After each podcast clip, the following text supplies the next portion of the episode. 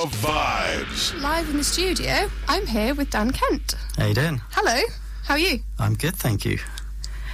So, you go by the name DK1, is that correct? That is correct. So is there any reason for that, apart from it being the initials to your name? Well, it actually started as a bit of a joke. My friend, Lara, was talking about CK1, which, as some people may remember, was a Calvin Klein fragrance for a man and a woman. And so she just started calling me DK1, and it sort of stuck. And I thought, hey, that works. I'll stick with it. Yeah, I was saying that I think CK2 was my favourite fragrance. Back in the day. Back in the day. Showing age there, though, a little bit.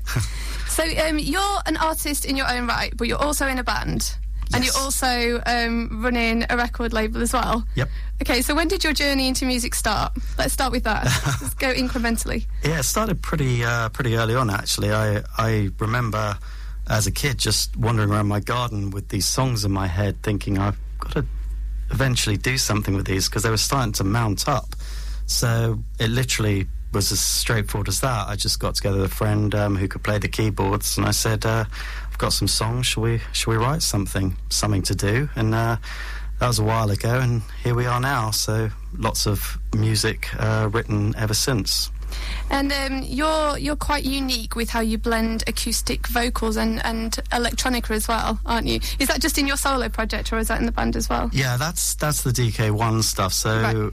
Moonshot was, is the band that I'm in, which is more of an electronic band, and I suppose it's my two passions. Always loved electronic music, but I also love acoustic songwriting music. So over the years, I've sort of tried to play a lot more acoustic guitar, and actually thought, well, why not blend it? You know, why does it have to be one or the other? So that's sort of where it came from, really.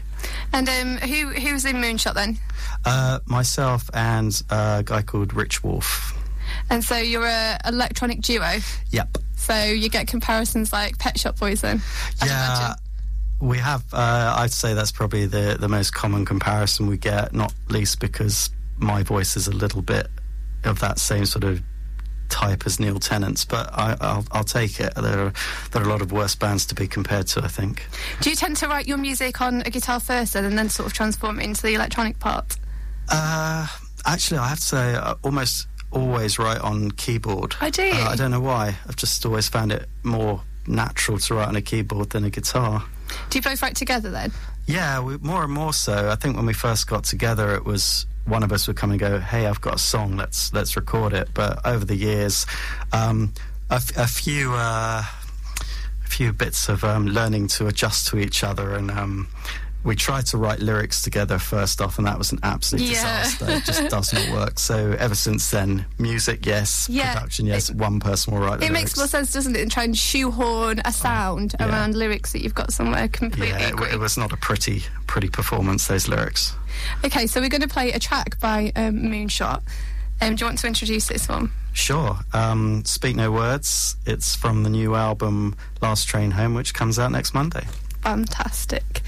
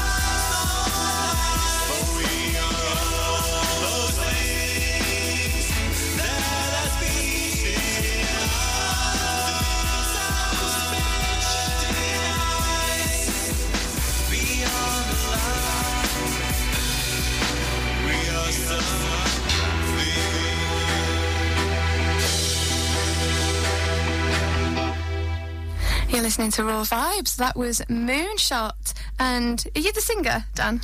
Well, we both sing, actually. So were you singing on that track? I was singing the verse. Richard was singing the chorus. Interesting. You actually really blend really nicely into each other. You can't really tell.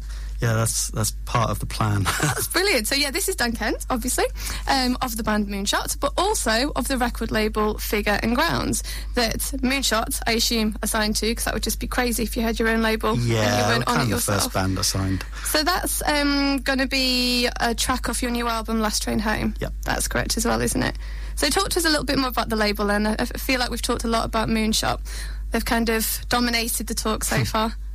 Yeah, so the label is pretty new. It's only just started, but it's basically come together from a lot of guys from all over the world who have worked together, either on their own tracks or on combined efforts. So we met a guy called Crimson, who's based in Canada, and it's sort of the thing that just wouldn't have been possible, even 10 years ago, because it's all to do with file sharing and the ability to swap stuff over the internet. So that's really made this all possible. So he does a lot of mixing and mastering. He's a brilliant producer, and we started to mix some of his stuff. He started to remix some of our stuff, and that's how it began. And he introduced us to DB, who's the Canadian rap artist, who introduced us to Scottish Force, which is Mark, and everyone works together, tries to, really produce music with purpose, is what we say. It's not just random stuff. People have an objective. They have something they want to say, something they want to share. Yeah, so you like to work with interesting bands and, like you say, people that have a story. Yep. And are all of those people that you just mentioned all on the label? Yes, they are, yeah. And they all actually sort of chip in, I guess, as well, rather than just being artists on the label. So there's an album, it's an EP called Leaving Scarborough by DB, and I think certainly it's got Scottish Force remix, it's got a Moonshot remix on it. It's just, everyone's working on each other's stuff, which is really nice. Yeah. So what's actually involved in running your own record label then? Is it hard work?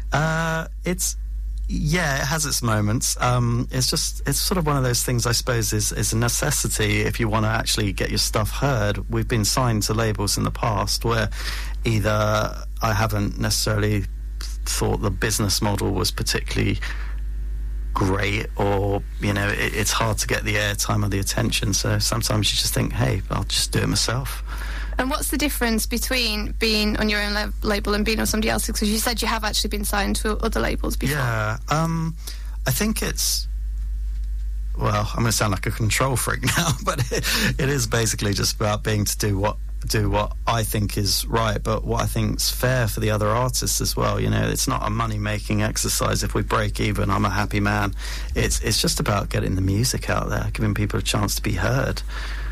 And where does the money, if you have to spend any, where does that go? What takes up the chunk of the money?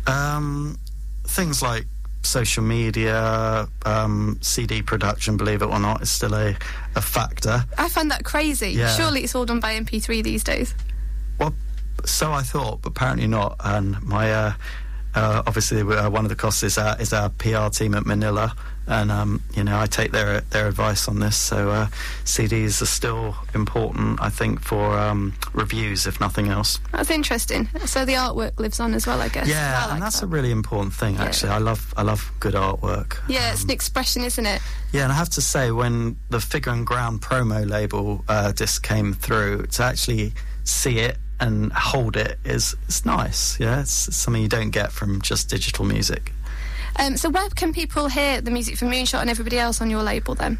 So most of the artists have got their own websites, their own social media feeds. Figure and Ground Records is fng.me. It's pretty easy to remember. Yeah. So that's the website. You can buy everything on there. You can hear samples of everyone's music.